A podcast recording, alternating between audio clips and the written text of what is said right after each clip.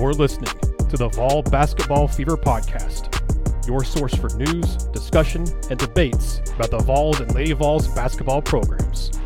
We're available on Apple Podcasts, Spotify, Google Podcasts, and everywhere else podcasts are found.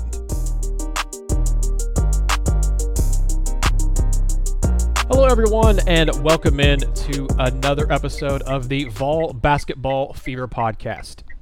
I am Nathanael Rutherford, and I am joined, as always, by Gene Henley here for another episode of the podcast. I Appreciate all of you tuning in this week. If you're new to the show, welcome in. Uh, share this show with any other Vol fans, any other college basketball fans you may know, SEC basketball, whatever it is. If you're a fan of college basketball or specifically Tennessee, uh, share this with your friends, family, or whomever.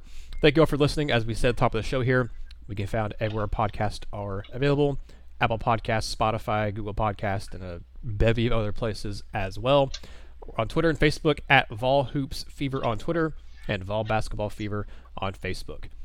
Gene, we promised last week that we'd let you get on a soapbox if you need to for today's episode. We'll get to that in a little bit uh, to discuss a little bit of, of Tennessee's recruiting strategy in men's hoops, and uh, I know you have some thoughts on that. Uh, we'll definitely chime in as well and, and probably debate a little bit. I think I think that'll be a, a, very interesting topic. So if you guys want to fast forward to that, if you're not interested in, in, the news bits here, that that's totally fine. That'll be the kind of the main episode topic here. But a, a couple of things first that I wanted to mention that are, are definitely worth mentioning for Tennessee hoops, and that is Tennessee and Texas are slated to play in the Big 12 SEC Challenge. And Gene, I, I, gotta admit, I didn't think this would happen. I thought with Rick Barnes being at Tennessee, I think he'd been asked about this before I, if I remember correctly, in a post-game press conference once before uh, when I was covering the team, I feel like someone asked him then, and he, he mentioned that something along the lines of not wanting to play Texas, not wanting to kind of put them in an awkward spot. But that was when they still had, you know, Shaka Smart, the guy who they hired after Rick Barnes was uh, more or less let go at Texas. Now Shaka is no longer at Texas, no longer with the Longhorns. Now they have, you know, obviously Chris Beard made it made that hire this offseason. season I wonder if that kind of change that, that kind of changes you know his mind or if it kind of played into it or not. But whatever it is, Tennessee is going to be playing Texas in the Big 12 SEC Challenge. I think that is that's something I'd wanted you know obviously for years since Tennessee's been participating in this challenge and since they hired Rick Barnes. I thought that is something that I've I've wanted to see and it's something we haven't seen. Uh, I mean, since Rick Barnes was at Texas in the mid 2000s when Bruce Pearl was was Tennessee's head coach, they faced off obviously. I think like I want to say four straight years or four or like you know four times in a, in a short span of time in the the mid aughts as you I guess you could say. But they haven't faced off since then. It's been well over a decade since Tennessee and Texas have played in men's hoops. I love this. I, I think this is fantastic. You also have you know assuming Kentucky's better next season, you have another marquee matchup of Kentucky and Kansas. I think that that to me is pairing off the two most prominent two best, you know, well, I guess most well-known teams in those two conferences, and I think you know it'll be interesting to see what Kentucky is like next year. But having Kentucky play Kansas, having Tennessee play Texas in the Big 12 SEC Challenge next year on I think January 29th is the date. I think that's as about as big of a home run as you can hit for this challenge, and I, I, I am actually really excited to watch probably both those games. Honestly, I, probably will end up watching both those games, but, but specifically for Tennessee, them playing Texas with Chris Beard, with all the history with Rick Barnes in Texas, I think this is going to be fantastic. It's probably one of the more anticipated non-conference matchups I've had for Tennessee in the last, you know, I guess decade or so, maybe. Yeah, and, and I think this particular year, this particular matchup itself will be interesting because, um, you know, the teams are new in, in so many different ways, mm-hmm. and you know, if you just look at, you know, with the, you know the influx of talent that's come in with the Tennessee roster with uh, oh god you people know the names Kennedy Chandler, Brandon Huntley Hatfield, um, Jonas Aidoo, uh, and uh, Justin Powell. I mean like with the, just those four kids, the you know Mashack kid and then the new kid they brought in, so six new six new faces there. And then you look at what Texas did in the transfer portal, bring in three of I think three really really good pieces. Yeah, I was gonna say. Um, I think, I think they're regarded as three of like the top fifteen or so transfers that were in the market this year. Yeah, and I mean, like you're bringing in guys who, you know, have shown like Trey Mitchell at UMass was really good. Um, you know, Disu at Vandy, I think that's how you pronounce his name. He was good. I think he averaged like 15 and nine. Um, and Askew had some decent moments at Kentucky. Uh, and, and so you bring those three guys in, and you're talking about three guys who have a chance to really walk right into a starting lineup. I mean, I guess you kind of expect that now. I mean, I guess if you're Texas, you kind of have to expect it because if you've had three guys who show glimpses of being good at the schools that they were at, now I mean, maybe the transition is a little bit harder for Mitchell than it is for the other guys, but uh, I mean, if you've got those three guys that come in and they can kind of, you know, bring that the you know the sort of glimpses that they show, they can kind of be that person a lot more often now, consistently then you've got three guys. I mean, Askew had some moments. I'm pretty sure he had reclassified, so I think the kid's only like 18 as it is. Uh, I, I, can't remember that, but I'm pretty sure he reclassified. That doesn't always work with these kids. Uh, I think people just, ex- you know, the people just expect it to work because Kentucky point guards is kind of a thing, uh, especially going to the next level. Um, but if you look at these other these other two guys, I mean, Vandy, you know, guys were just leaving the program, and uh, UMass, heck, that you know, UMass's head coach is was you know was at was at UTC like four or five years ago, and he's still going into year five or six, I believe now, trying to build a winner. And that's a tough place to build winners, but you got a talented player in that Mitchell kid who can uh, who, who can, can step right in and be effective. So. Uh, yeah, a lot of talent there, so I think it's going to be a good matchup. I think a lot of people are going to be excited to see it because obviously the storyline kind of writes itself. I mean, you certainly hope that both teams are holding up their ends of the bargain at that point in the year. Um, you know, so many times, you know, you get excited about these matchups, and then you're looking at a team who's 14 and nine, and another team that's like 12 and 11. But you know, it doesn't sound as good. At least maybe that's just me. Like I'm not. I personally would not be nearly as excited about a Tennessee Texas matchup matchup if they're both fledgling around the 500 mark in late January. Um, when you've had a month of conference play, you've had your entire con- non-conference schedule played. Um, that's not nearly as exciting to me. So if they're both winning and they're both like maybe fluttering around the top 25, uh, then now all of a sudden you've got something that people are excited to see, and I think that will be good, especially with the uh, the storyline of uh, Rick Barnes, um, you know, playing against the, the program that he coached for however many years. Yeah, looking at what Texas has brought in in this 2022 or 2021 cycle, excuse me, um, a, a, a, a freshman they got was Jaylon Tyson, who's a yeah. borderline five star um, small forward in the class. But as you mentioned, Christian Bishop, who transferred from Creighton, who was an 11 and 6 guy um, this past year for Creighton. Dylan Disu, who Tennessee fans obviously know from his time at Vandy and, and how good of a rebounder and stuff he was. Devin Askew, who again Tennessee fans know who that is because he played at Kentucky, and then you also have Timmy Allen, who transferred from Utah, who is a, a 17 and seven guy basically the last two seasons. I mean, 17.3 points uh, and 19-20 and seven rebounds, 17.2 points this past year and, and six and a half rebounds and almost four assists. So he's a guy again that I mean they they like you said, they really racked up on the transfer market. Uh, Texas did four guys and four guys who all could be, you know, starters or, at least you know pretty significant contributors for them this past year or this upcoming season. And you got to think, I mean, with Chris Beard as a head coach too, they. I think it's a pretty big upgrade over Shaka Smart. Um, we'll have to see. You know, Texas has had the history of both football and basketball of just because you hire a, a, great name doesn't mean they're going to work out, and that's been the case in both football and basketball for them. So we'll see. But I mean, I think Chris Beard is just a, a good coach, not just a good name, but a good coach. So I think, um, yeah, it's that's going to be a really good team. That I think they've leaped up to like inside the top twenty, top fifteen of some like early preseason rankings. And again, it's preseason rankings, so take with a grain of salt. But uh, Texas is definitely very high thought of, and that just adds to Tennessee's non-conference schedule that is already loaded full of high-quality programs, high-quality teams at this point.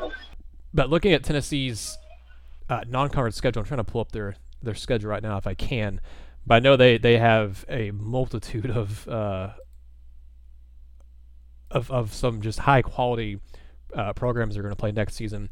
And let's see here. No, that that's still from last year. So I'm trying to find. I'll, I'll see if I can find some of the non-conference teams they have here. But I know Tennessee has a pretty strong um, non-conference schedule. Here we go. I think this is it with, with the announcement of the um, season tickets being on sale as well. Tennessee, I think, put out a graphic or put out a. Yeah, here we go. So they're starting off with UT. I guess right now, starting off with UT Martin, ETSU. They play Villanova in the Hall of Fame tip-off tournament uh, November 20th. Tennessee Tech, Presbyterian, at Colorado, and the Jimmy V Classic. They're playing Texas Tech. Then they are playing Memphis in Nashville. They're playing Arizona and Knoxville in December. And then in January 29th, again, for the Big 12 SEC Challenge, they're playing Texas. So some pretty big names in, in college basketball Texas, Arizona, Memphis, uh, Texas Tech, obviously, last few years has been really good. Villanova. I mean, that is an extremely good non-conference schedule. And of course, you have the smaller schools like Tennessee Tech, ETSU, UT Martin, and I think um, Jon Rothstein tweeted out on Thursday as well that Tennessee added USC Upstate, which is a team Tennessee played this past year as well. That's obviously not a marquee matchup, but just another you know uh, team that Tennessee will play. And that same thing, that, that Hall of Fame tip-off tournament, Tennessee is playing Villanova. They'll play either North Carolina or Purdue in that tournament as well, depending on you know those two teams play each other first, and then Tennessee will play the winner or loser of those games depending on what Tennessee does against Villanova. So not only is it Villanova, but either UNC or Purdue in the Hall of Fame tip-off tournament as well. So that's just a, a very strong non-conference schedule for Tennessee, and um, Gene, I think that's probably a conversation I would like to have in a, in a, future podcast. But looking at Tennessee's non-conference schedule, I mean, they're they're they're setting themselves up for success in the uh, RPI, BPI, whatever you want to call it, the I guess the net rankings. But that'd be something I think to talk about in a different podcast. But I think that's Tennessee's going to have, uh, assuming those teams are, you know, obviously they're not going to be. Some of those teams aren't going to be as good as they are historically. I don't think North Carolina will, for example. I don't think uh, Arizona will, for example. But Texas, I think, is going to be great. At Memphis, I think, is going to be pretty good. I would be curious to see what Texas Tech is like this year. Colorado, you know, do they take a step forward from last year or not? Um, the Villanova, I think they're going to be solid as well. So I think Tennessee's setting themselves up for success this year. But moving on here to the next topic before we get to our main one, and that is Tennessee's players showing out at the 2021 NBA Draft Combine. Keon Johnson, especially. I mean, really, all three of Tennessee's guys had really good kind of early. I think we're recording this on Thursday. I think I want to say Friday and Saturday. There, there's going to be more stuff going on with I think shooting and, and things like that as well. Um, but the kind of physical athleticism stuff was was on display on Wednesday, and Keon Johnson set some actual records of the NBA draft combine. This thing's been going on for two decades at this point. I think the first one was in either 2000 or 2001.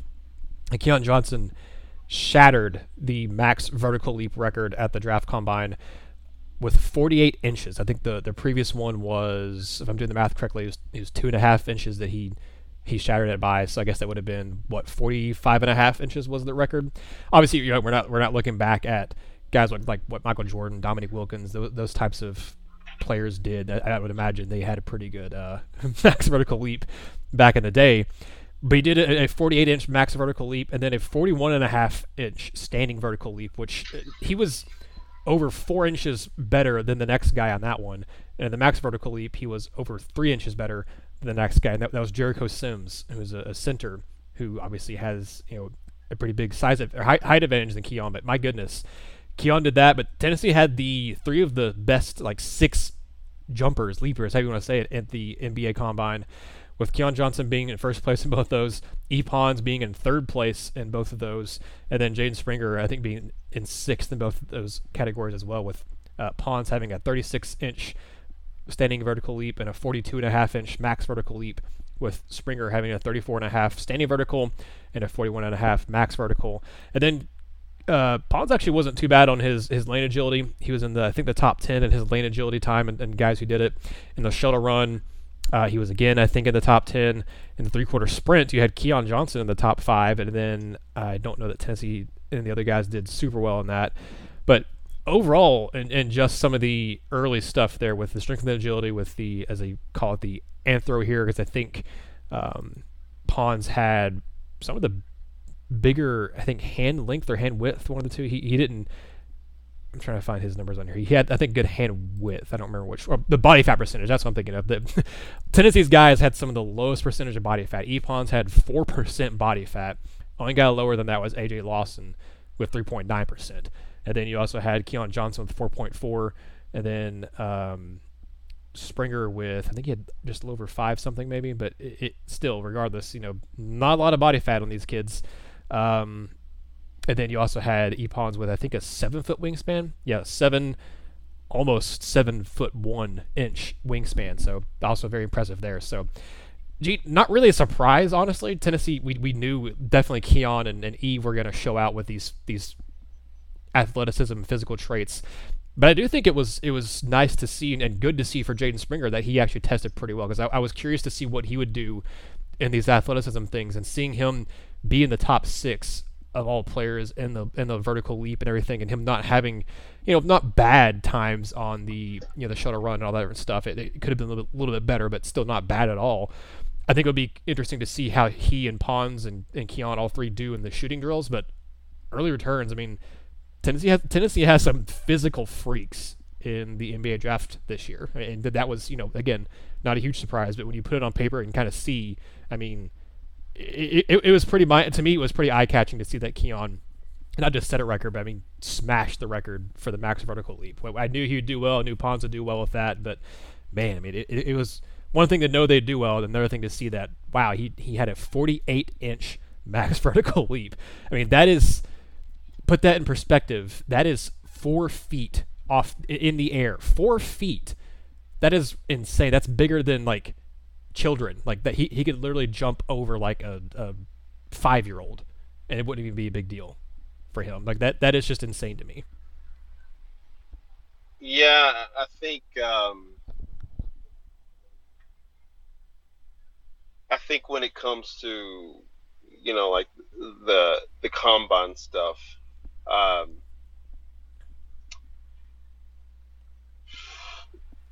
we I, I don't think. I mean, you said it. I don't. I don't think anybody was expect anybody is surprised by what they saw. The numbers surprising, of course. I mean, 48, 48 inch verticals. Yeah. You know, quick side note: uh, Jericho Sims' size to have a 44 and a half inch vertical is pretty scary. Yeah, that is actually. uh, I mean, it's just just scary.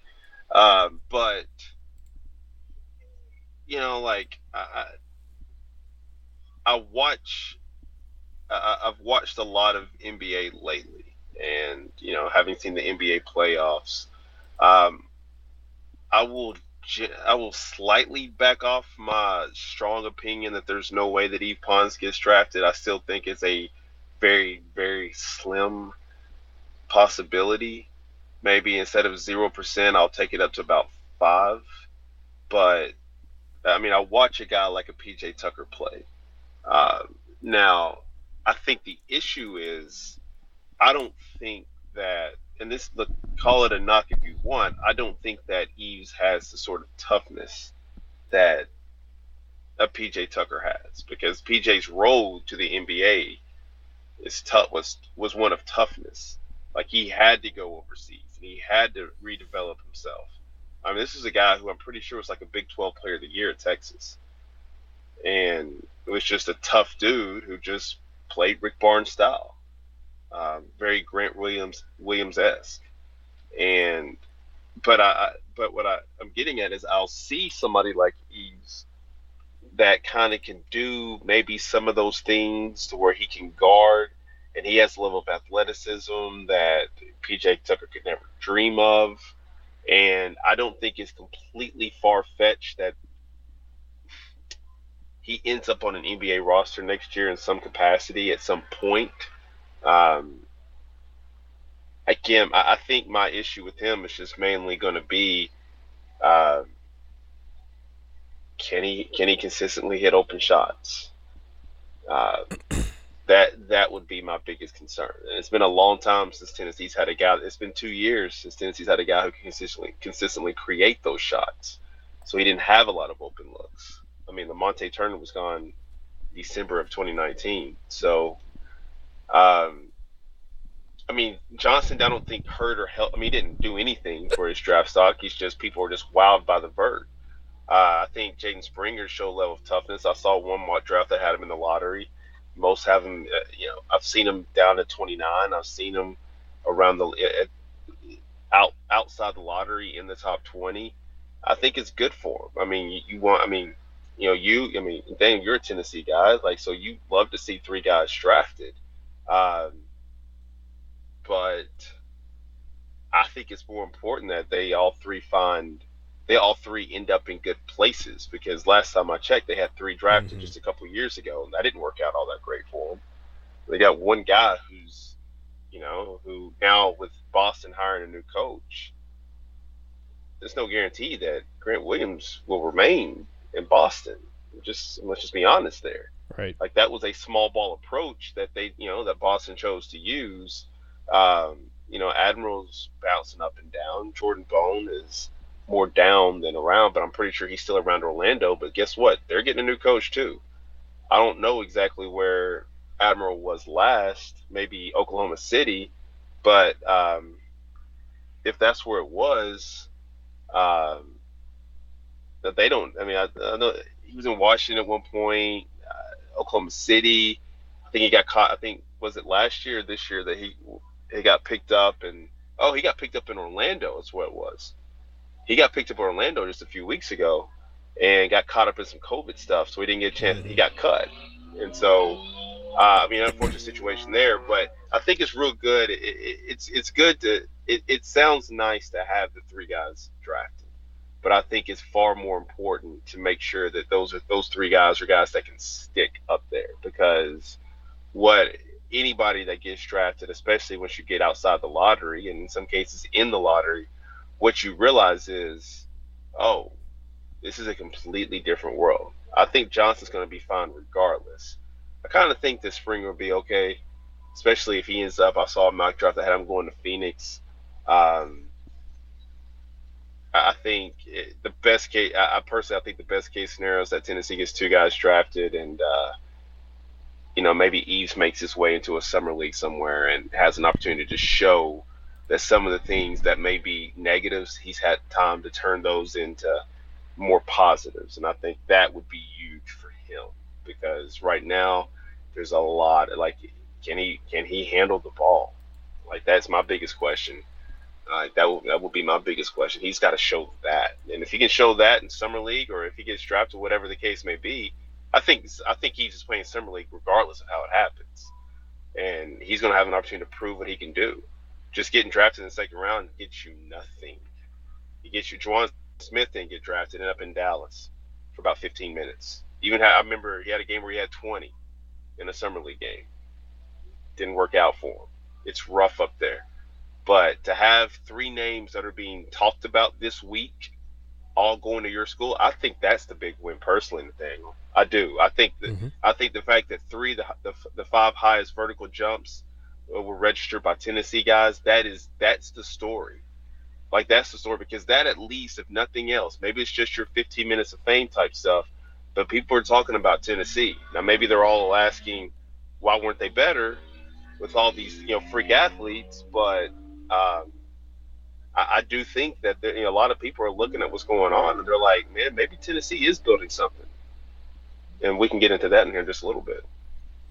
Yeah, no, that that's a very good point. Like you said, there's the the idea of the the uh, no no press no press is bad press. Like even even uh, like having I guess the the negative of hey what you know why were they better? That's still press and like you said still being talked about. But even that like it's not like Tennessee was like Kentucky this past year and had a losing record and everything. Tennessee did you know have a disappointing season by all accounts, but they, they still did at least you know finish top four in the SEC, made the NCAA tournament, whatever. But um, still, I, I, I do overall I, I absolutely agree with your point on that.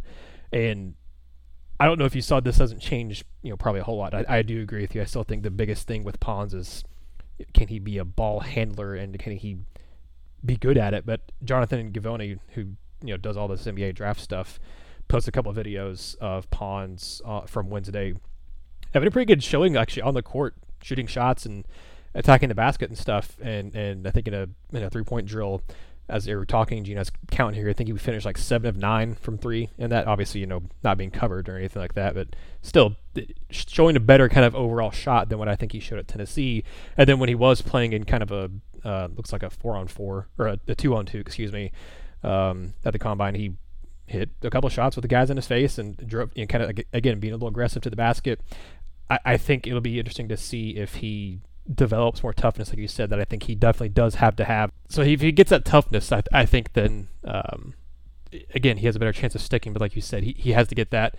I think it's it'll be interesting to see if he does get drafted. But like you said, it's more important than it. You know, it's it's great for Tennessee if he gets drafted. You can say, yeah, we get three draft picks and whatnot. But even still, you're going to have probably two guys go in the first round, which would be the first time Tennessee's had two guys in the same draft go in the first round since 19, 1977 with Bernard King, Ernie Grunfeld. So I mean that in, that in itself will be enough of a, a, big talking point to say, hey, look, Tennessee had two guys go in the first round. That hasn't happened in, in literally 40 years.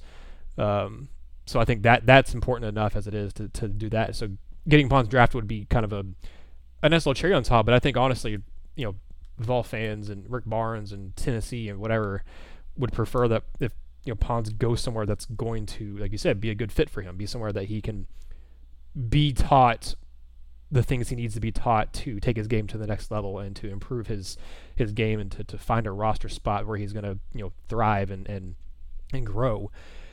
But to I think another talking point we talked about this a couple of times already about how important this draft is and just kind of how important Tennessee's draft success has been the last few years. If um, both Springer and Johnson go in the first round of the draft, which I, I think they both will, Tennessee will have now had three first round draft picks in the last three drafts. From 19, let's see here, was it 1980? Yeah, 1984 through 2011, or actually, I guess 1984 through 2018, technically. Um, Tennessee had a grand total of, I think, five first round draft picks. No, four first round draft picks. So four first round draft picks from 1984, because uh, they had one. Dale Ellis was number one in 83. So going from after the 83 draft into 84 through 2018, Tennessee had four first round draft picks. You had Tobias Harris, Marcus Haislip, uh, Ed Gray, surprisingly enough, and then Allan Houston were all first round draft picks for Tennessee. Four guys in like a 20 what 24 year span did i do the math wrong is it 34 year span yeah i think a 34 year span you had four guys taken in the first round and now you have a chance to have three guys in three years taken in the first round that's huge for tennessee uh, and then again you have a chance next year because assuming Kennedy Chandler's one and done, and his the kind of measurables and, and ability he has, he has a, again a chance to be a, a, first round draft pick. There'd be four guys in four years. I mean that that's again, that also doesn't mention Brandon Brendan Huntley Hatfield, who I we've raved about in, in previous podcasts, and you and I both think his ceiling is pretty high, and, and his athleticism and stuff too. He could be a first round draft pick, uh, depending on you know what happens. So it could be five guys in four years. So I mean, what Tennessee is going to be able to boast here, uh, and their draft success is going to be huge for the program and, and huge for recruiting. And Gene, I'm going to set you up here with the alley pass, talking about recruiting. This is their chance now to, to talk about your, I guess, your topic here. I'll kind of let you kind of steer the conversation. We, we mentioned it last week, and you kind of near the end of the podcast, and I said I wanted to hold off because we already talked for well over an hour at that point. Uh, so I wanted to hold off for this episode to kind of dive into it deeper and, and a little bit more.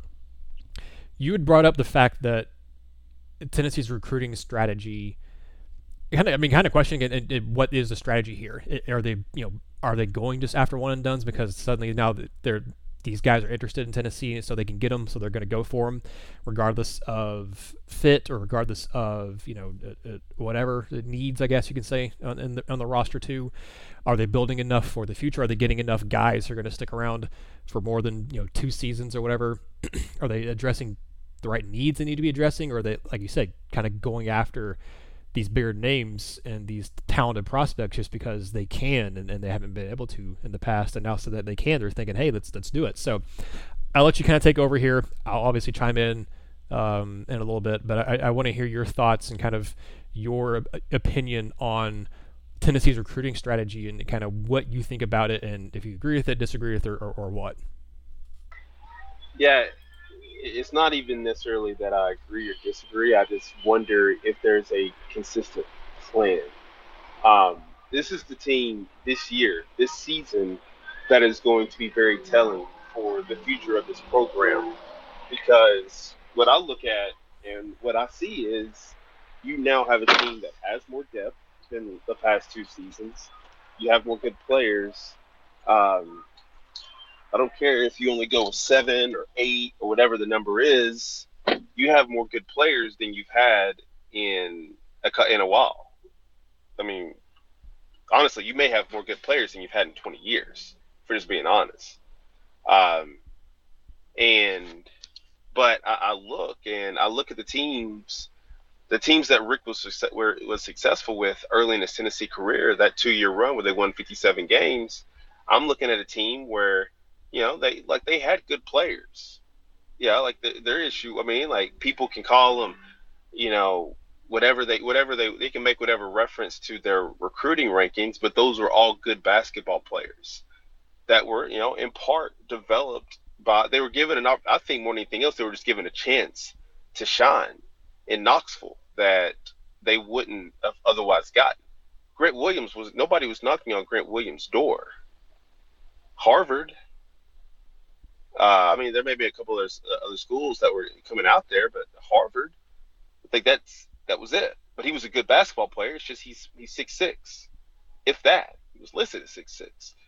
Um, you know, Admiral Schofield was you know, built more like a linebacker. I'm pretty sure he had a brother that was like a linebacker at in college or professionally. I can't remember exactly which one, but you know, like that's a guy who's not going to be in, you know, in, high demand. I mean, it was Tennessee and West Virginia under Bob Huggins, and then everything else was like mid majors. Jordan Bone, similar thing. I, I, mean, you know, Lamonte Turner, you know, like you know, Kyle Alexander, they got him from Canada. Uh, you know, so like you look at the guys that they built this thing off the backs of, um, like th- they were good basketball players, but not necessarily, you know, what you would consider high level prospects. Now they're getting the high level prospects, but those guys aren't really hanging around, or maybe they're not what was expected. I mean, I think everybody expected Josiah Jordan James to be a six six point guard. He's he is, he can he's a good ball handler and he can do a lot of good things. I like to compare him to like Draymond Green, and the fact that he can just fill up a stat sheet and he can create for you. He can be your you know your your primary. He can be a, a ball handler and he can be a person who initiates offense for you.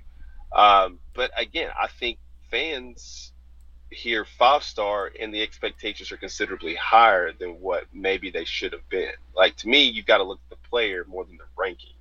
But a lot of Tennessee people are more football fans, so all they know is, well, he's a five star, so he's one of the top 24 to 30 players in the country. Okay, I got you. Um, where that stuff really shows is on draft night.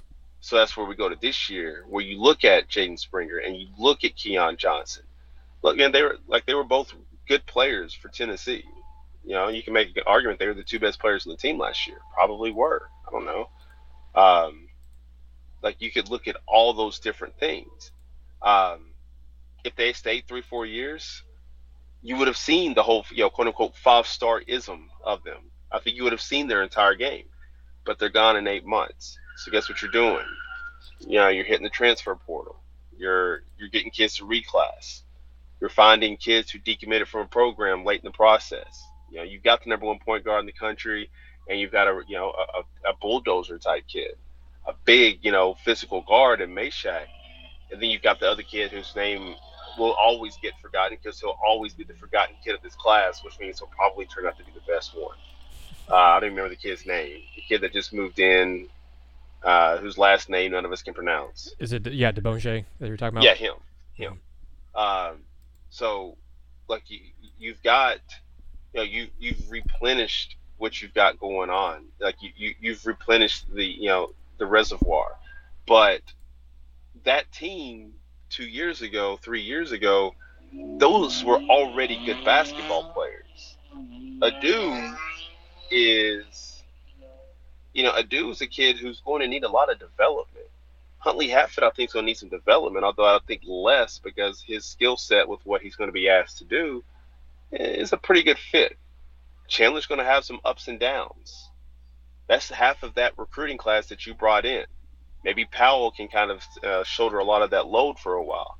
I don't know. Maybe Vescovi can, you know, can do some of that as well. But you're looking at a team that could start slow because you've got at some at some key places. You've got some kids who they need some polishing. Now I could be wrong, but again, I don't typically look at guys who are like six nine, six ten. Um, and expect them to just be, you know, dominant players from the moment they walk in the door. Like Anthony Davis is, is you know, notwithstanding, but there aren't that many. I mean, Wiseman was good, but all he was asked to do was just dunk a basketball and, and block shots. is that all that Tennessee's going to ask a dude to do? Because if so, sure, sign me up yesterday for that. Because that kid looks like he's talent. He's talented, but when that kid starts drifting out to the three point line, who's who's going to reel him in? You've got some good pieces. You've got some good players. You've got a chance to be good this year with the pieces that you have on this roster, with the pieces you've got back with Fulkerson and Vescovi and all the other names that we've mentioned. Victor Bailey. But was this one year? Is there a plan for next year? Like, are we just going to just keep on just plugging and playing? Because I mean, maybe that's just where college basketball is going, and I guess that's probably the bigger thing. That seems to be where college basketball is going. I mean, we just talked about Texas, and look at what Texas has done in recruiting. He went out and got like five uh, transfers, I think you said. Um, it was, it was four. Yeah, yeah. Wait, Kentucky, Vandy, UMass. You said there was a kid from Utah. Was that a prep school? Was that a Either prep was, it was it was Kentucky, Utah, Creighton, and uh, Vandy. Yeah. Well, that doesn't that doesn't count Trey Mitchell from UMass. Oh yeah, so you're right. Five. So, you know, maybe that's just and maybe that's just what you do, but it's like, can you do that? Maybe you can. I, I don't remember exactly how many transfers Baylor had. I thought they just had the one but maybe they had like four or five as well. But it just didn't seem like that's a good business model to be successful. That every single year, instead of recruiting the prep kids, I mean, you just go out and just hit the transfer portal and bring in five guys. I don't that I don't think that that's going to work. So I just wonder, can that can this new model, if there is a if there is a a detailed plan as to what this new model is, can that be successful? Because we don't. There's been no evidence that doing anything under this five, uh, you know, this like you know five star, just go get all the guys you want to get. Uh, I'm pretty sure the last two years they're like what 35 and 22 or something like that. That's and, not too far off, probably. Yeah. Yeah, I think seven. Uh, my last year covering Tennessee, I think they were 17 and 13 prior to COVID, and then uh, or maybe 17 and 14. Yep. Yeah, and then they were 18 and 9 this past year, I believe. I'm, I'm doing this off the top of my head, so I apologize if I'm wrong. So 35 yeah, and 23. 35 23. Yeah, you were very close. So, so, like, look, we can we can point to all the different things that have happened with the roster and issues and things you can't control, like Lamonte Turner going out. You know, Fulkerson this year having to deal with COVID. I don't know how much better this year Fulkerson makes it, though. I don't know. Now, I mean, maybe this year, you know, maybe going into his, you know, 17th year of eligibility, this is the year that he really just goes back to being that kid he was a couple years ago in his 15th year of eligibility. Maybe, I don't know. Uh, maybe he's just a good player on a good team, which is what I think he's best suited as a good player on a good team, as opposed to being like the face of the program. He's going to be the face because he's like the last remnants of like those years that the fans really fell in love with Tennessee basketball, like really fell back in love with them, uh, with Grant and all those guys. He's the last piece of that. It's him and Rick. That's it. And so maybe, you know, so maybe like the, he, you know, he, he's going to be your face, uh, but your face has to be a good player. I think he is that. I just don't know what the definition of good is. Is he going to be your best? I don't think so because they're shifting to a more guard oriented system where, you know, two years ago they didn't have a point guard. Their point guard hopped off a plane and started playing basketball in January two years ago. Last year they had nothing but guards, so they had to lean on those guys. And Pons didn't really take any steps forward. And so that's why I just wonder, like, is this year has to be the year where you figure out is this model. I mean, I, you can't go back. I mean, that's the problem. You can't go back. But um, this year, you have to take some steps forward as far as what you're trying to accomplish with this, because you're going to get the guys. You've shown that. You're about. I mean, you're you're not going to be John Calipari the past few years prior to this year on draft night. But to be able to say in, in a in a three year span, I got five guys drafted and it's possible that one of my if I have a full season with the with the guy uh, in the during the 1920 season, if I have a full season with Lamonte Turner, maybe he sneaks into the second round because he's shown he showed I think he averaged like 12 points and like seven or eight assists. he's shown that he could be a playmaker. He's shown some of those things. So maybe he sneaks into your second round, and now you can sit here and puff your chest out that you've got six, perhaps seven guys drafted in a three-year span, and that's nice. That's good to see. Um, but I, I think again, what what looks good for the program and what the fans want aren't the same, and like that's where that's where you kind of lose me. Like if I, am all about with I'm all about looking forward, looking ahead. Like you know, I'm all about being looking, you know, trying to get to the highest level possible. And if that's what Rick wants to do, then you can you can you can flaunt those all those draftees, those guys drafted, six guys, you know, five, perhaps six guys drafted in three year span, and one of those years, COVID took you know threw every you know took everything away. Um, although I don't think they had anybody, they were nobody's gonna get drafted off that team. But uh, you know, like, are the fans gonna be happy with just you know, ask Kentucky fans what it's like to just sit there and puff your chest out about draftees, draft picks, because that's all they can push now. Like they're not even winning games now, they, right. so they can't push anything else out. So, like, yeah, for the program, it looks good to say that this is what we've been able to do. But I mean, are the fans going to be cool with you know like draft picks? Because you know, I made the joke earlier, but I mean, and I didn't say it because I question it, but I know people will question it. If we've got all these draft picks, where are we at in March? Mm-hmm. Like, why, why aren't we? Why aren't we amongst the last, you know, eight to sixteen teams playing every single year with all this influx of talent that he's, you know, allegedly bringing in the program, where these guys, you know, are gone in eight months, and it and it and it. Uh, again, I always lean, I mean, point to other things that you can look at. Like Tennessee fans for years made fun of Kentucky, saying have one national championship with all these all these draft picks. Um, those teams, those Kentucky teams, were in the final eight, the final four. They may not win the championship, but they were in the last four, eight, you know, sixteen team standing. Tennessee's got one Sweet Sixteen appearance to show for all of this stuff that they've been able to do. So again, it just it just begs the question: like if if if there's a if there's a detailed plan, I don't need to know it, but they surely better know exactly what they're trying to accomplish with this new model.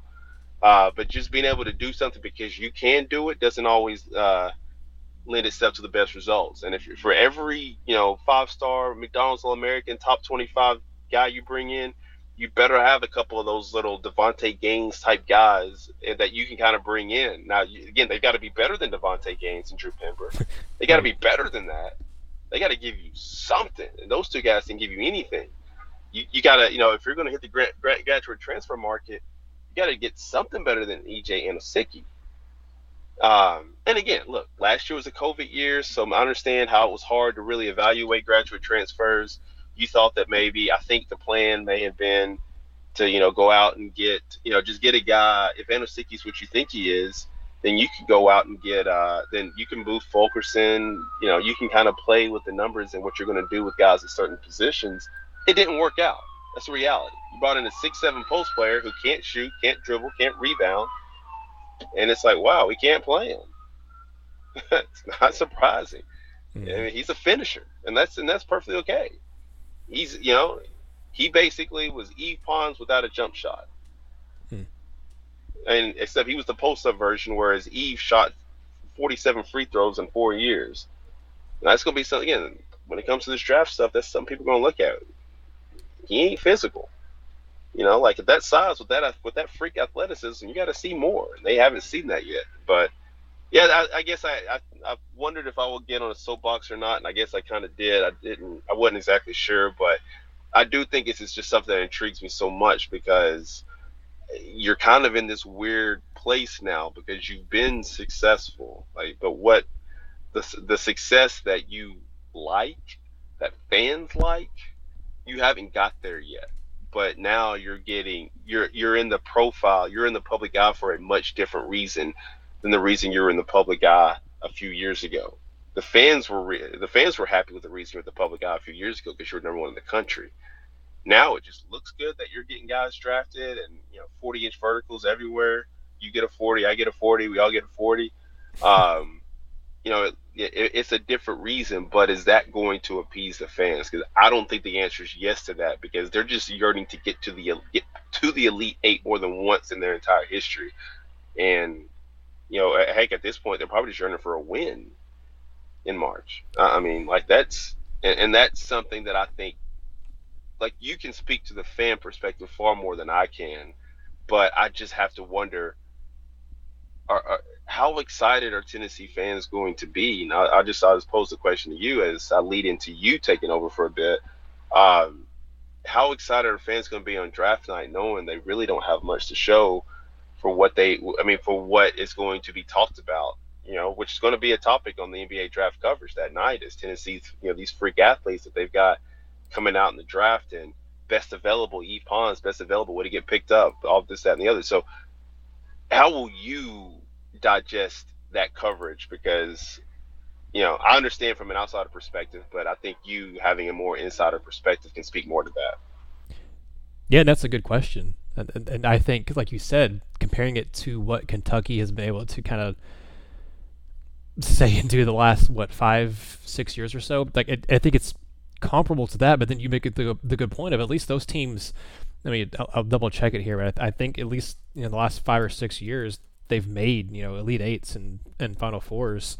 Um, I mean, pull it up a little bit. Whereas Tennessee, you know, like you said, you have that one Sweet 16 appearance over the last five six years that you can point to, and that's been, I mean, I wouldn't say that's it, but that, that's obviously your, your deepest run. You don't have an elite eight. Yeah, they made uh, yeah, they they've at least made it to the elite eight. Uh, Kentucky had did you know the last what, let's see, they made it. I guess they're 19. They made it there in 17, I think. They lost the national semifinal, national final in 15 to 14. So they, you know, they they've made deeper runs. They obviously had in the last couple years because they didn't make the tournament last year, and then you know there wasn't one two years ago, but or I guess whatever last season, two seasons ago, whatever. But it would be it's going to be a mix of I, I I maybe would probably liken it to the way Vol fans probably felt about that 2017 NFL draft with the Tennessee team with seeing the the guys like Alvin Kamara, Josh Dobbs, and Cam Sutton, Derek Barnett all get drafted, and say, "Wow, look at this huge draft haul! Look at, look at this number of guys Tennessee had go. I think what six guys in that 17 draft, and then you have, I mean, basically nothing to show for it. You don't have any SEC East titles. You don't have any major bowl appearances. You have, you know, a couple of 9 1 seasons, but you don't have anything, you know, big to point to and say, hey, look, these guys led Tennessee to this title. These guys led Tennessee to this big win. Yes, you beat Florida. Yes, you beat Georgia twice in a, in a two-year span in 15 and 16.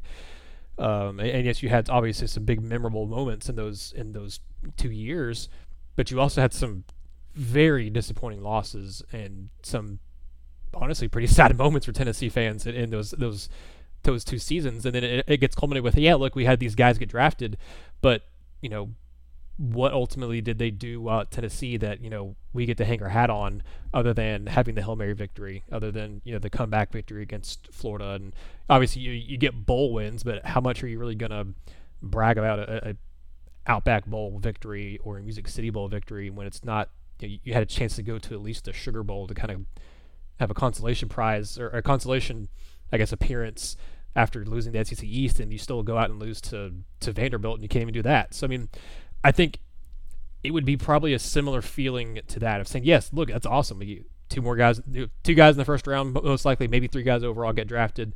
You've had um, five, maybe six guys in the last three years get drafted into the NBA, and you do have at least a, a, a share of an SEC regular season title in that mix to kind of show for it um, with the the Grant Admiral Bone era there. But the last couple years, again, you know, first round exit this year, and it wasn't even close in that game.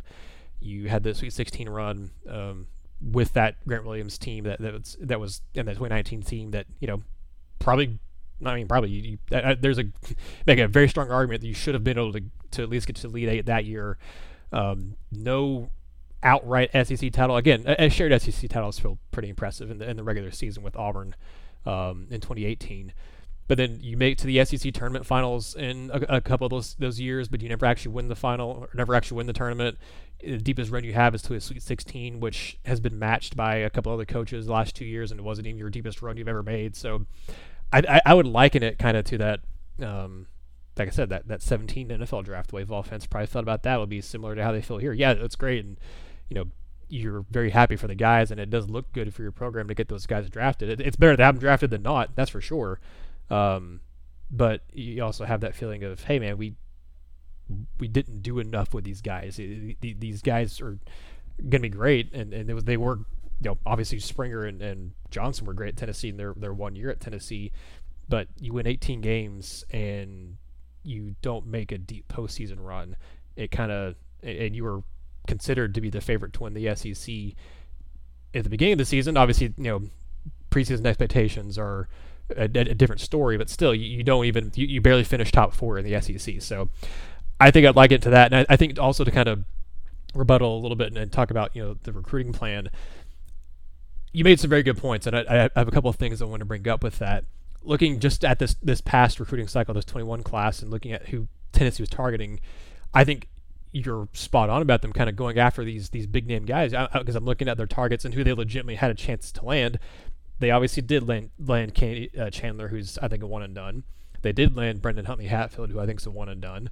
And they also were targeting other guys who are likely one and done type players, like a, a Harrison Ingram, um, like a, a Paolo Banchero, like a Jabari Smith. Those are at least three other names. They, they targeted Chet Holmgren, and obviously didn't think they really had a chance, but they, they were kind of in on him early a little bit uh, before he became the number one overall player in that class. Charles Bediako could be he's a one and done type of guy. I don't know that he ends up being a one and done guy, but he's a, a it was a five star to, to Alabama. Um, those are all guys that Tennessee were, was targeting and legitimately interested in and legitimately going after.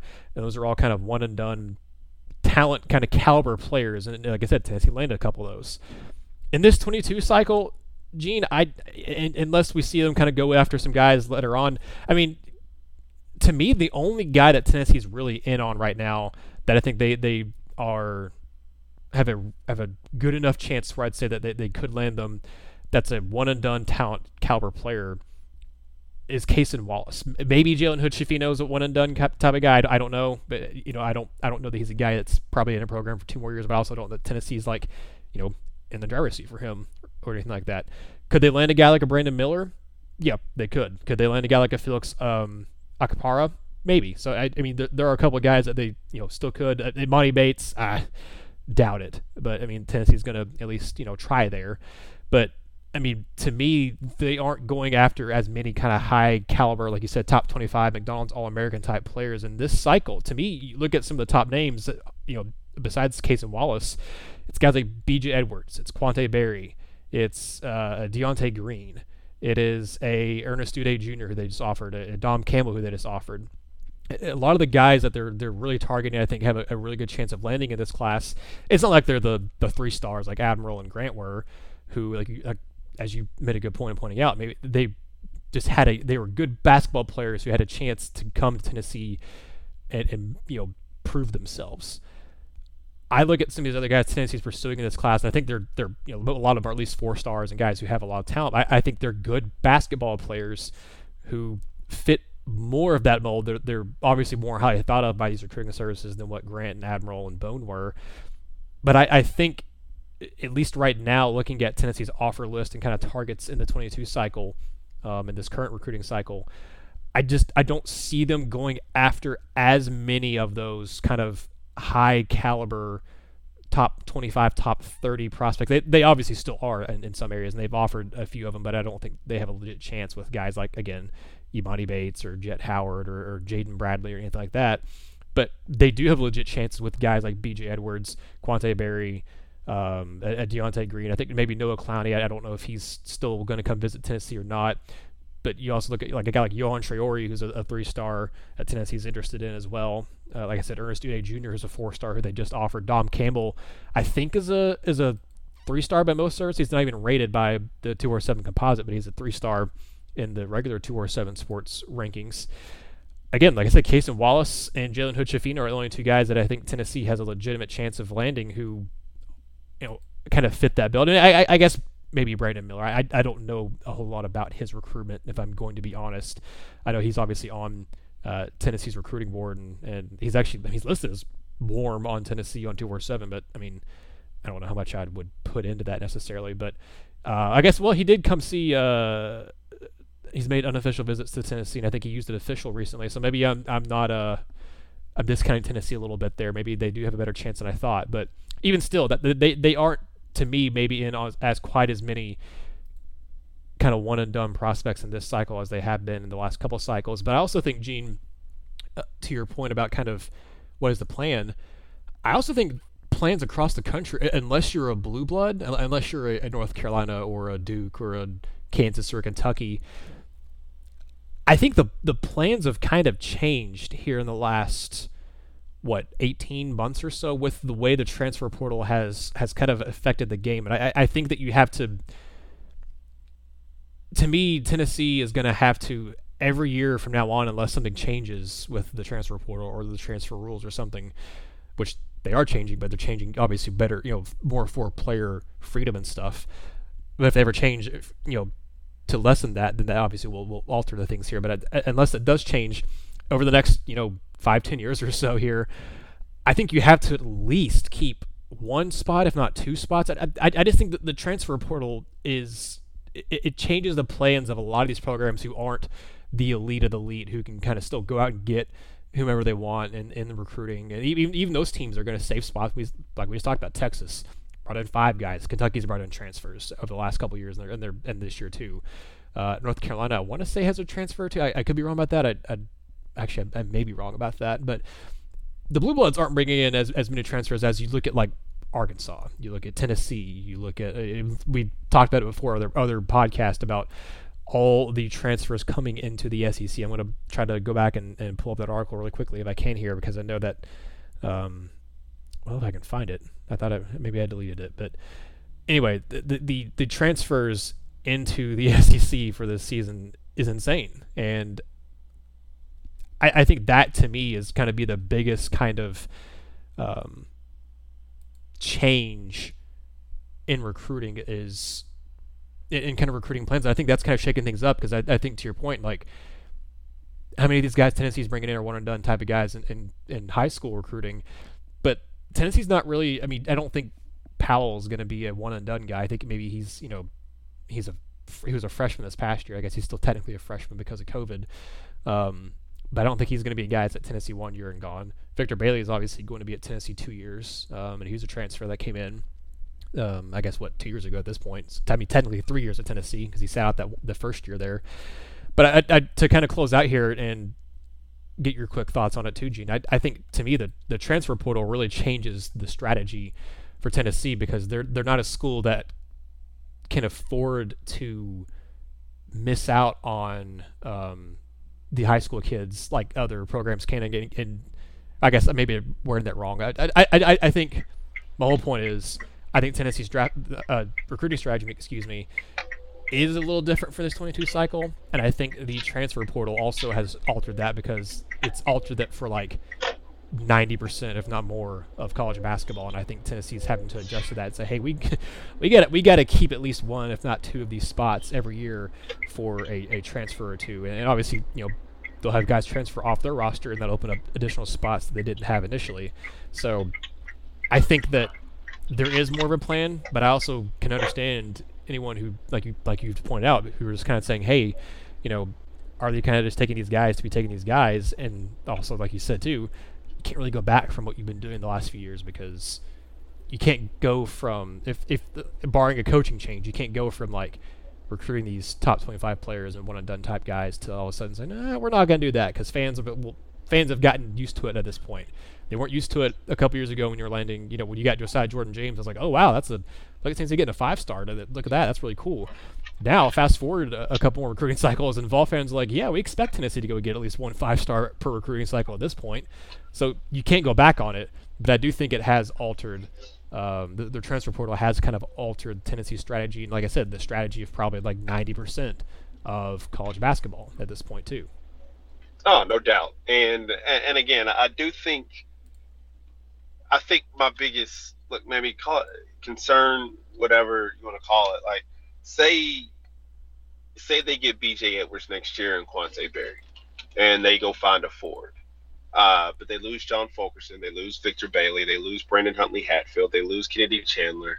Um, do you think that's a good team? Uh, no. So, that, To be so that's honest, so that's where so that's more of where I'm getting at. Like you've you've ascended to a certain level of excellence, and and so like when I talk about the recruiting plan, my my I mean I guess if it, you if you want to call it a concern is you know, when you win 57 games in two years, you've ascended to that level. If you truly are the ba- the quote unquote basketball school that I always see pe- people talking about Tennessee is now, and look, you can you can puff your chest out about all the wins you had, the number one ranking, and now you can add the draft picks to that stuff, the first round draft picks, at least one lottery pick. Uh, I mean, who knows what happens with Jaden Springer? Maybe he sneaks into the back end of the lottery. You know, you can puff your chest out but that team won 18 games, and we can point to every single reason under the sun as to why that that happened. And I won't argue with you on a single thing because I understand all the John Fulkerson stuff. I understand all this stuff, way too much. But so if this say this team goes, this team this year goes because that look, man, we've talked about it. You talked about it earlier in the podcast. This schedule's tough. That's a team that could go to what say they go 24 and 11 this year, make it to the second round of the NCAA tournament, and all those names I mentioned leave, and you replace them with Quante Berry, B.J. Edwards, and a couple other guys. Uh, you know, maybe they sneak out and get sneaking at Wallace. You know, maybe they get him out. Um, you go get like three of those guys, and you bring in another transfer from a Power Five, uh, a Ford transfer that's an okay team at best. Not to mention that team, you know, this team would have just gone 24 and 11, which is nice. It's a nice record. You know, it's a tough schedule. It's a nice record. And you've probably got some good wins in there, maybe a couple bad losses because it, look, it is a team that's going to take a while to mesh.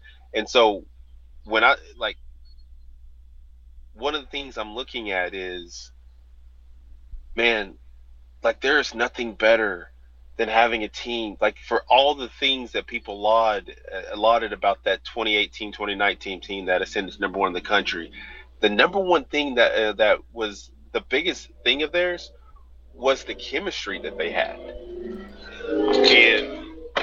And and so what i'm looking at there is like you can't create that chemistry in four months you can't Right.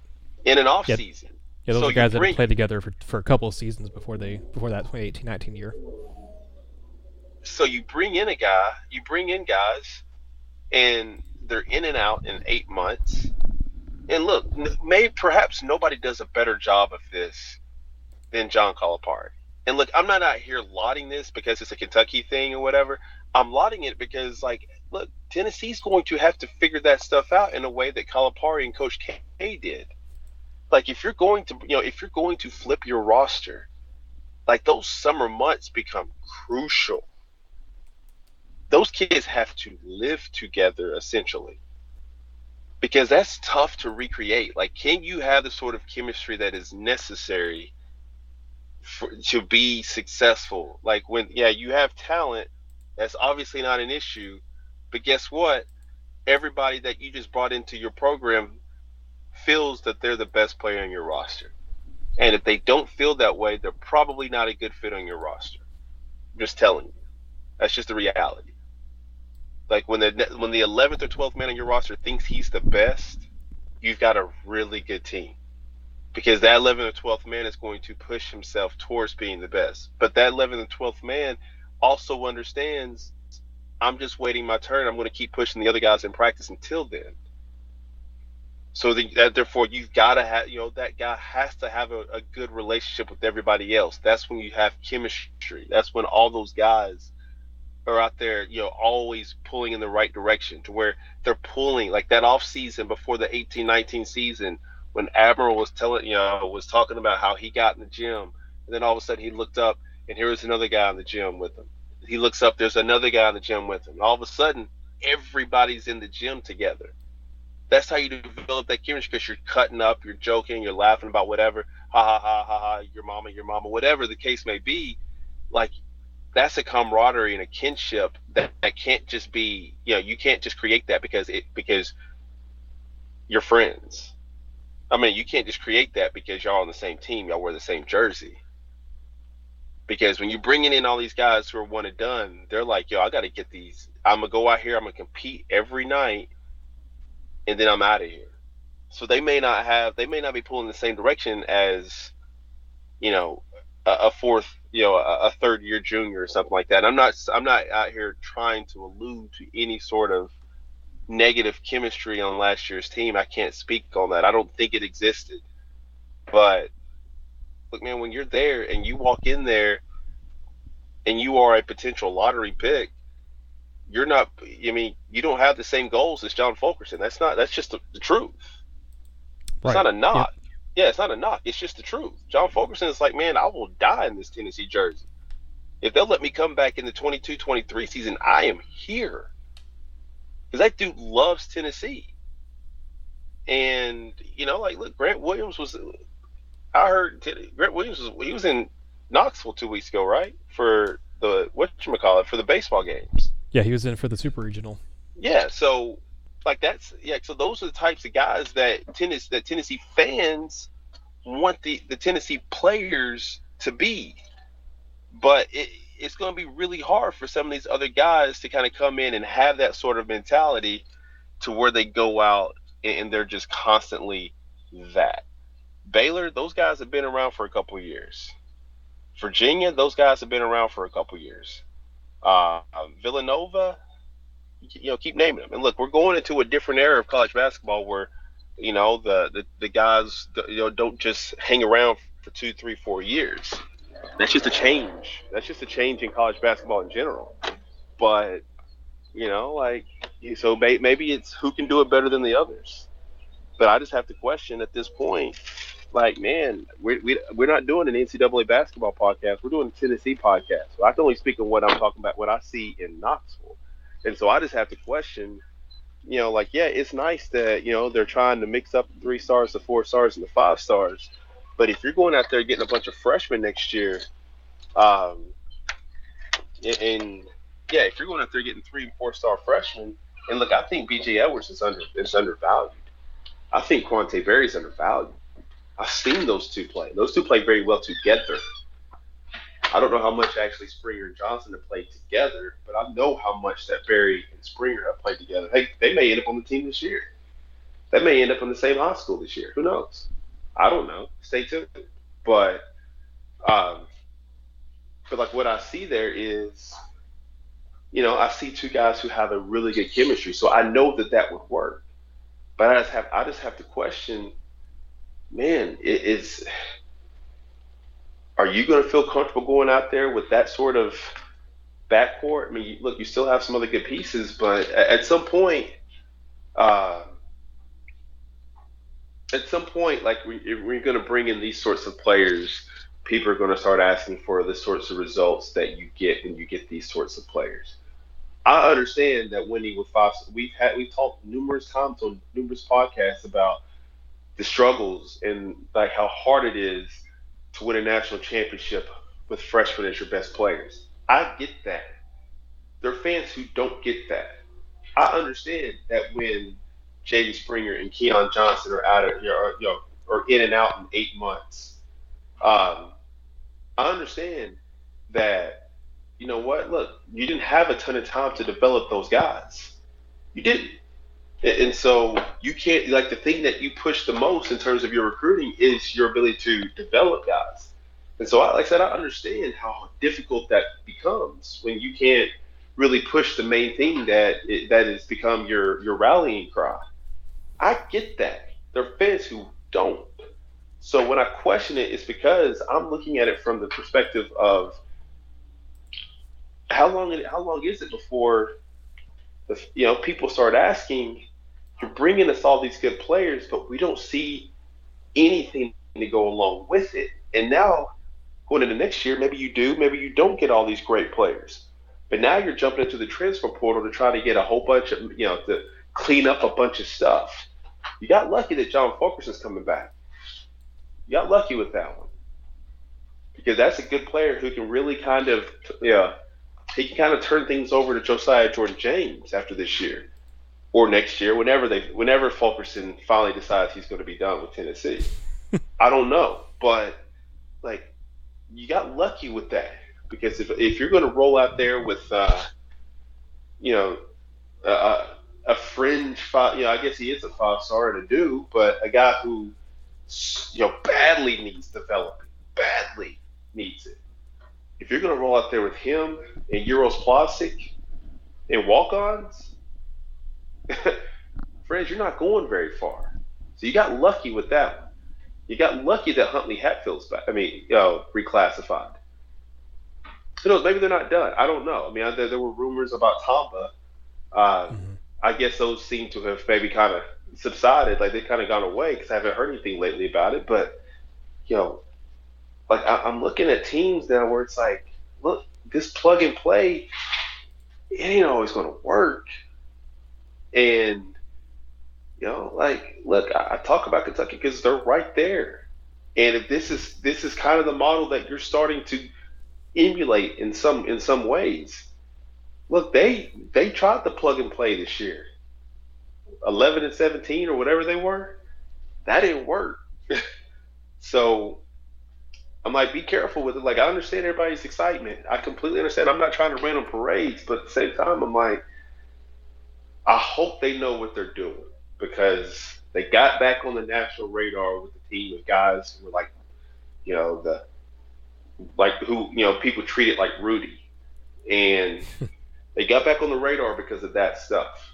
And now here we are at a place where you're not lovable. You're not the lovable underdogs anymore. There's expectations around you. Like even that year that they were number one in the country, it was more. You know, people were still like oohing and on like patting them on the head like golden retrievers. And I'm like, no, they're a really good team. Ooh, look at them. Ooh, the nerd, the best player is a nerd. Ooh, Admiral. Ooh, peanut butter. Like it's all these other things that have very little to do with actual basketball.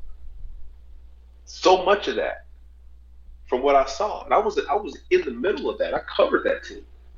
The thing I'm pretty sure you were you covered that team, mm-hmm. and it was about the basketball, but it was about peanut butter and jelly. It was about the workout programs. It was about every like it, it was all this other stuff. They got to the, they got to Lexington for the Kentucky game, and, and, and Kentucky is still scoring points in that game. Tyler Herro is still getting. I mean, the guys that they played that game, Reid Travis, and all those guys, and then they got they got their you know they got their retribution in Knoxville, and then they got their retribution in Nashville and at some point, it's like I it's like I talked about with the players.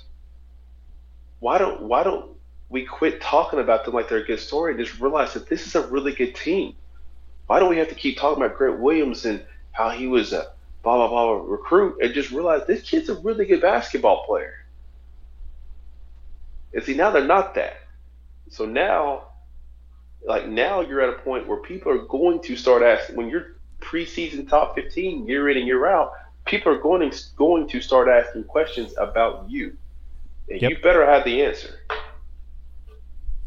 Yeah, no, I mean, uh, I, don't think you made any bad points. Honestly, I mean, I, I, think I'll be I'll be interested to hear if our, our listeners have any thoughts on this and want to share it with us on online because I, I think it's we could keep talking about it. We've already talked. Yeah. This is this will be one of our longer longest episodes we've ever done. I think at this point, but honestly, like I, I don't think you made any bad points, and, and I I absolutely get what you're saying. Like you said, if you take off a lot of the guys from this year's roster and look at what next year has, I mean, barring bringing in a, couple more transfers, like you're, you're not going to have, you're going to be playing a lot of young guys next year in key roles again, like you did this past season, or I guess technically two years ago. Um, in the the Bowden and, and, Turner team, where Turner ended up leaving mid or getting hurt mid season, or I guess retiring. I guess mid season. I don't, I don't really know how else to word that, but I mean, you make you make good points. That that that the reason why those the 2018-19 team was like you said worked so well is because they had chemistry. They they'd played together, uh, all all those guys at least for two straight seasons, and had the chemistry of knowing you know kind of like a, a, some of those you know, NBA teams rosters where they they played each other for years. In some cases, obviously, you know not all the cases, but you think of like the Spurs of of yesteryear with the roster that very rarely changed with the Parker, Ginobili, Duncan, and Robinson uh, years like that, and, and those guys who played together for a long time.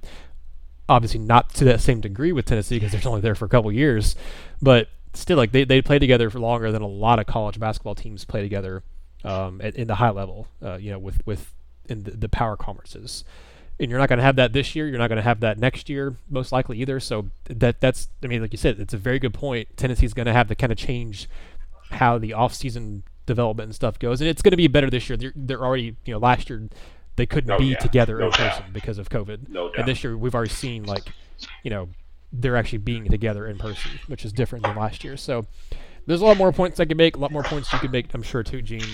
And like I said, I, I want to hear from our listeners and what their thoughts are on this. But I think this is where we gotta go ahead and close up shop because we've talked for a long time at this point. So go ahead and end the podcast episode here. Appreciate all of you listening along and tuning in for this very long episode. Uh, hope you all enjoyed it. If you have any thoughts on anything we've talked about with Tennessee and Texas, with the NBA draft combine and Tennessee's players there, or anything with this recruiting strategy and kind of the roster construction for Tennessee, uh, please let us know at Vol Hoops Fever on Twitter, Vol Basketball Fever on Facebook.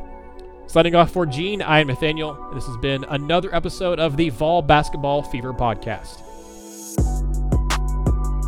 Thank you for listening to the Vol Basketball Fever podcast. Subscribe to the show so you'll never miss another episode.